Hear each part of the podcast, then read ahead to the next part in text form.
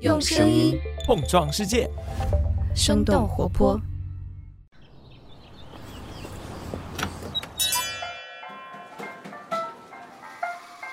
您的生动早咖啡好了，请慢用。早上好呀！今天是二零二一年的十二月十三号，星期一。这里是生动早咖啡，我是来自生动活泼的梦一，几条商业科技轻解读，和你打开全新的一天。节目一开始有一个问题，想要问问各位打工人：下班之后，如果你在收到工作的消息或者是邮件，你一般会怎么处理呢？是及时回复，还是已读不回？也许每个人都会有自己不同的理解和答案，但是一些国家已经开始立法禁止雇主在下班之后给自己的员工发邮件了。不仅如此，有些讽刺的是，那些曾经为我们发明了各种工作工具和设备的科技巨头们，现在似乎也在想办法来帮助打工人挣脱束缚。那到底有哪些国家开始为劳动者的离线自由来设立法律？另外，又有哪些科技公司推出了所谓的下班离线功能呢？那这些功能真的能够帮助打工人实现真正的下班离线自由吗？我们在几条商业科技动态之后，和你一起来关注。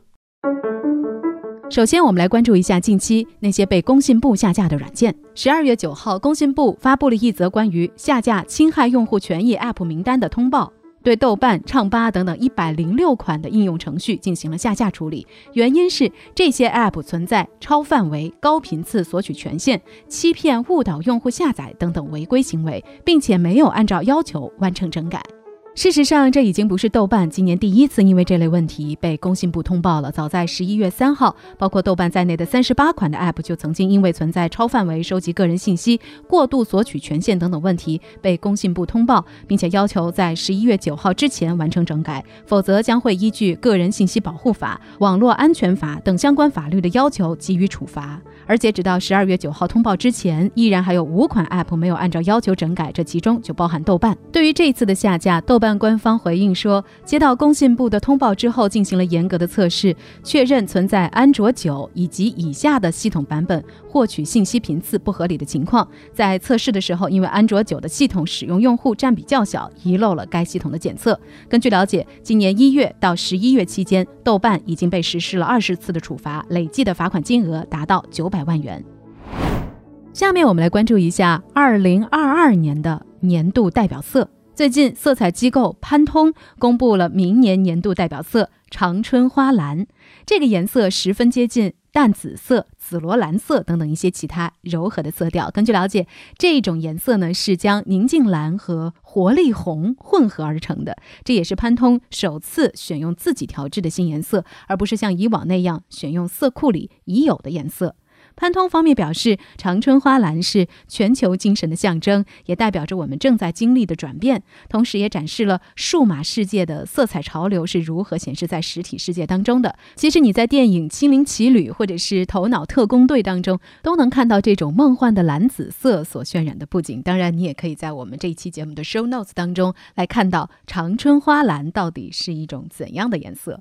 从二零零零年开始，潘通基于时尚、室内设计、建筑和艺术领域流行趋势的研究，每年会选出年度代表色，很大程度上也影响着多个行业的产品开发和购买决定。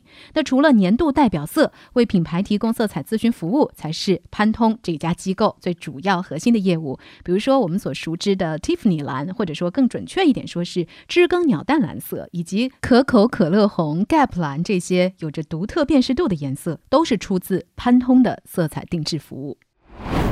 接下来我们看看苹果最近的消息。根据日经亚洲的报道，近期苹果供应链危机持续发酵，iPhone 十三的供应量骤减了接近一半。为了保证供应链的通畅，苹果只能够通过拆东墙补西墙、延长交货时间等等方式来应对困局。苹果选择牺牲其他产品关键零部件的供给，来优先保障 iPhone 十三系列产品的生产。这一举动也直接导致 iPad 和老款 iPhone 的产量比计划分别减少了大约百分之五十和百分之二十五，而这也是苹果十年以来第一次被迫停止 iPhone 和 iPad 组装。苹果首席执行官蒂姆·库克此前表示，供应链问题导致苹果第三季度损失了六亿美元。他认为第四季度仍然会继续亏损。而与此同时，根据路透社的报道，苹果的股价近日不断飙升，市值接近三万亿美元。这个数额足以让苹果成为仅次于德国的世界第五大经济体。根据 CNBC 的报道，摩根士丹利将苹果的目标股价提高到了二百美元。他们的分析师认为，过去五年里，苹果股价上涨主要是受到了新产品和服务的推动，而不是来自于 iPhone 的营收。接下来我们关注一下 Facebook 的新应用。美国当地时间十二月九号，Facebook 宣布向美国和加拿大十八岁及以上的用户开放虚拟现实应用 Horizon Worlds，用户可以直接免费体验，不再需要邀请。早在二零一四年，Facebook 就斥资二十亿美元收购了虚拟现实头戴设备制造商 Oculus，为近年来社交和通讯平台的发展提供了虚拟现实的技术支持。在 Horizon Worlds 当中，Oculus VR 用户可以创建角色，在虚拟世界当中和其他的用户交流，一起玩游戏、听音乐和开会等等，并且和周边的环境来互动。值得一提的是，当用户通过 VR 头戴设备和他人交流的时候，虚拟人物头像的嘴型会依照真人的嘴型做出相应的变化。二零一九年，Horizon Worlds 首次发布测试版。最初，这是一个类似于《我的世界》的沙盒游戏。现在的它已经扩展成为了一个社交平台，用户在这个虚拟空间中最多可以和二十个人进行互动。去年，Facebook 向部分受到邀请的 Oculus VR 用户开放了测试版的 Horizon Worlds。根据 CNBC 的分析，这一次全面开放这款软件，标志着 Facebook 向元宇宙迈进的重要一步。下面的时间要和你一起来聊聊关于离线自由这件事儿。虽然现在国内不少的互联网大厂都取消了九九六和大小周，但是好像也并不意味着打工人就能够在下班之后直接切换到纯粹的生活模式了。许多人也许只是人离开了办公室，但是状态还依然在工作当中。为了更好的帮助人们维持工作与生活的平衡，有些国家开始出台相关的法律，要求雇主必须尊重员工的私生活。另外，不少的科技巨头也陆续推出了他们。的下班免打扰功能。然而，来自彭博社的评论文章却表示，不管是立法还是工具的改变，能够起到的作用其实都非常有限。那到底什么才是打工人真正拥有离线权的关键呢？我们在一条小小的早咖啡动态之后，马上和你一起来了解。Hello，你好呀，我是梦一，在这儿呢有一条消息想要来和你一同分享，我们的冬日活泼特辑声音解谜游戏的谜底，明天就要揭晓了。我们会在我们生动活泼的公众号 Newsletter 以及其他的一些社交媒体平台来公布我们的答案。之后呢，我们就会陆续寄送出我们精心准备的礼品包给猜对答案的小伙伴们。另外，我们的 Newsletter 的样刊呢也会在今天的公众号当中来发布。如果说你对 Newsletter 或者是解谜游戏感兴趣的话，仍仍然可以在揭晓答案之前赶紧来参与活动。更多的详情呢，你可以查看一下往期的节目。这期节目的标题是《冬日活泼特辑：生动游乐场开源，请来一探究竟吧。好了，这就是我们今天的早咖啡小动态。我们接下来继续今天的清解读。不久之前，葡萄牙国会通过了一项法案，引起了全球许多主流媒体的关注与讨论。这项法案规定，如果雇主在工作时间之外给员工发短信、打电话或者是发电子邮件，将会面临罚款。另外，他们的这项新法也规定，家中有幼儿的父母在小孩八岁之前都有权利选择在家工作。同时，雇主有责任为员工提供在家工作的相应工具，并且补偿员工因为长期在家上班而产生的额外费用，比如说。所增加的电费、燃气费和网费等等。根据了解，这项立法是由在葡萄牙执政的社会党所提出的。由于疫情的影响，远程工作的劳动者越来越多，而这一立法的目的就是为了改善长期居家办公所带来的工作和生活的不平衡，并且希望葡萄牙能够由此成为对全球数字游民，也就是远程工作者更具吸引力的目的地。其实，葡萄牙并不是唯一一个对其劳动法进行现代化改造的国家。多年以来，世界各国一直在试图制定可以有效保护劳动者在工作时间之外拥有离线权利的立法。第一个提出离线权法案的国家是法国。二零一六年的八月，法国政府通过的新劳动法对离线权予以了法定确认。规定，聘用五十名员工以上的公司不能在员工下班之后给员工发邮件，员工有权利已读不回，以保障私人空间。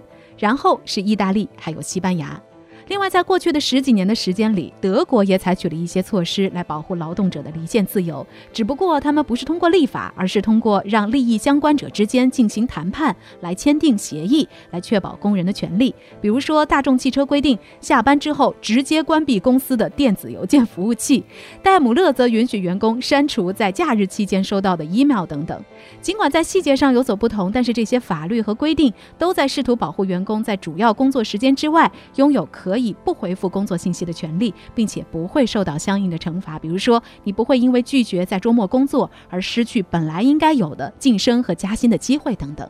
然而，来自英国萨塞克斯大学职业和组织心理学的教授艾玛拉塞尔表示。严格的规定本身也会产生一些问题。他认为，离线政策的实践从某种意义上来说是比较生硬的。比如说，企业直接切断电子邮件服务器的访问权限。虽然这种做法是出于好意，但是这种机制并不适用于所有的团队。一刀切的政策可能并没有考虑到部分人对于工作灵活性的需求。另外，许多跨国企业的员工遍布多个不同时区，那对于这些公司来说，所谓工作离线权的相关举措就更难实施了。那为了改善这一问题，不少的大型科技公司也提出了他们的解决方案。首先来看看微软的动作。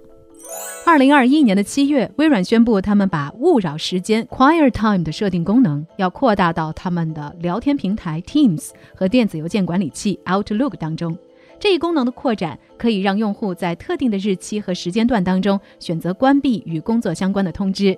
另外一位来自微软公司的发言人表示，今年八月到九月，这家公司的虚拟通勤等等新的功能的使用量增长了百分之五十。虚拟通勤的功能呢，可以让居家办公的用户在早上和晚上各安排一段虚拟通勤的时间。那这段时间可以让你整理好一天的待办事项，以及回顾一天的工作产出。《华尔街日报》的分析认为，这种虚拟通勤的设置可以为远程工作者带来上下班的仪式感，以此来定义一天工作的开始和结束，避免一直处于工作状态。那除了微软，苹果也有相关的功能。苹果为 iPhone 手机设置了一个个人模式，这种模式也能够帮助你屏蔽和工作相关的通知。通过这个设置，你可以选择哪些人可以联系你，以及你想要接收来自哪些应用程序的通知。打开这种模式之后，某些第三方的应用甚至会向试图联系你的人显示你当下的状态。如果你愿意的话，这项功能还可以隐藏你的手机、邮件和短信图标上方出现的所有红色提醒标志，免得让你一看到消息提示就感到焦虑和紧张。来自彭博社的分析认为，这些功能的强大优在于开启设置非常快捷。你可以想象一下，你在电子邮件的设置页面当中来设置一个外出自动回复功能的时候，需要多少步骤和时间？那相比之下，苹果的这一功能确实会更加的方便。你只需要点击手机上的一个按钮，你的手机就自动的进入勿扰时间。另外，国内的企业版微信也有休息一下功能，其实这也是属于消息免打扰的设置。休息一下，具有两个选项，分别是小休和下班了。如果员工中午想要午休一下，不想受到企业微信消息的打扰，就可以点击小休功能。设置之后，消息界面的最上方就会显示你在休息当中的状态。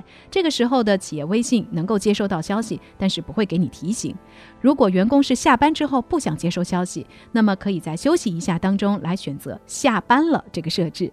设置成功之后，员工直到下个工作日上午的九点才会开始重新接收消息提醒。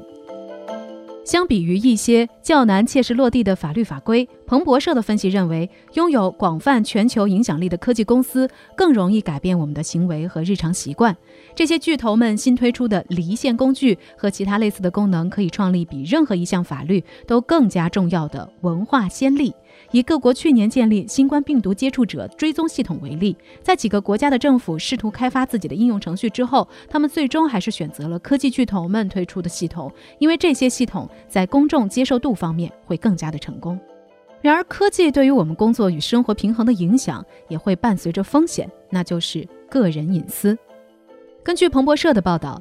微软公司曾经反对在工作场所进行监控，如今却向雇主们兜售生产力和幸福感洞察分析服务。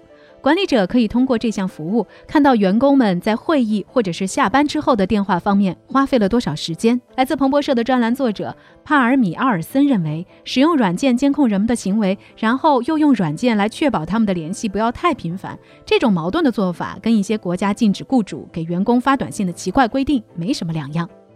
打工人如何才能真正的拥有下班离线权呢？招聘机构 Future Heads 的创始人比卡勒皮格里姆表示。技术性的解决方案，比如限制电子邮件或消息免打扰的办法，是不能完全解决问题的。是否真正拥有离线权，与工作场所的文化紧密相关。比起外界监管或者是技术工具，构建一种兼顾工作与生活平衡的文化规范尤为重要。但是他同时也表示，那种离线也不碍事的文化语言其实是很难把握的。关键在于一致性，在于及时关注到人们在什么时候感到压力重重。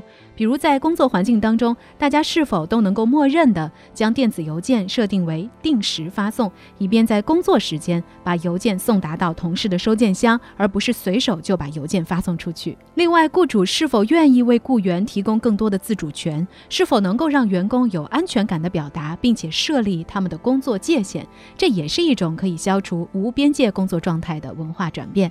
所以聊到这儿，我们也想来问问你：你拥有下班的离线自由吗？你一般又是如何来处理下班之后收到的工作消息的？我们一起在评论区里来聊聊吧。这就是我们今天的生动早咖啡。那我们在周三早上再见啦，拜拜。这就是今天为你准备的生动早咖啡，希望能给你带来一整天的能量。如果你喜欢我们的节目，请记得在苹果 Podcast 给我们五星或者好评，也欢迎你分享给更多的朋友。这会对我们非常有帮助。